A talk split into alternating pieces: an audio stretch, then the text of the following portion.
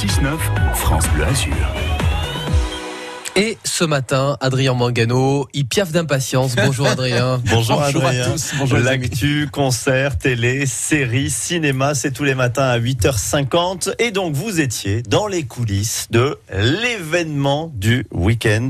C'est euh, le spectacle France Bleu Azur en, en préparation. C'est demain soir au Palais Nicaïa. L'une des plus belles voix de la chanson. Et donc, euh, Anis pour interpréter les chansons d'Edith Piaf. Isabelle Boulet, voilà. Alors je suis rentré à la Diacosmie hier en pleine répétition dans la salle. Il y avait tous les musiciens de l'orchestre philharmonique de Nice, grand silence. Et puis voilà, face à moi, il y avait Isabelle Boulet, très satisfaite de ce qui se passe en ce moment. Bleu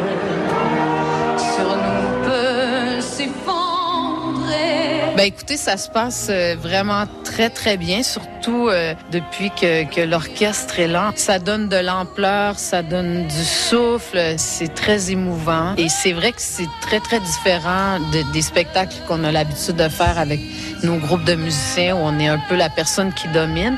Là, il faut donner l'espace aux autres et ça demande une écoute Isabelle Boulet. Est-ce qu'elle a toujours été fascinée par Piaf? Mais oui, à tel point que la première fois qu'elle est venue en France, elle avait quoi, tout juste 19 ans. Elle s'est rendue sur les lieux où la môme avait grandi. J'avais noté l'adresse où Piaf était née. Ce qui m'importait, c'était d'aller voir où elle était née, euh, puis d'aller voir euh, au Père Lachaise, là où, où on l'avait euh, enterrée. Donc j'avais une fascination pour euh, pour elle. Elle avait une fascination pour Edith Piaf, mais aussi pour la Côte d'Azur, Ah, Isabelle ben, c'est Boulet. vrai. Alors ça, c'était un rêve d'enfant. Elle imaginait notre, notre Riviera, elle qui était de l'autre côté de l'océan. Ah ouais. Quand j'étais enfant, moi je vivais au bord de la mer, mais moi je voyais les lumières au loin et j'imaginais que c'était la Côte d'Azur et que c'était euh, la, la vie avec Alain Delon, Brigitte Bardot, toutes les légendes.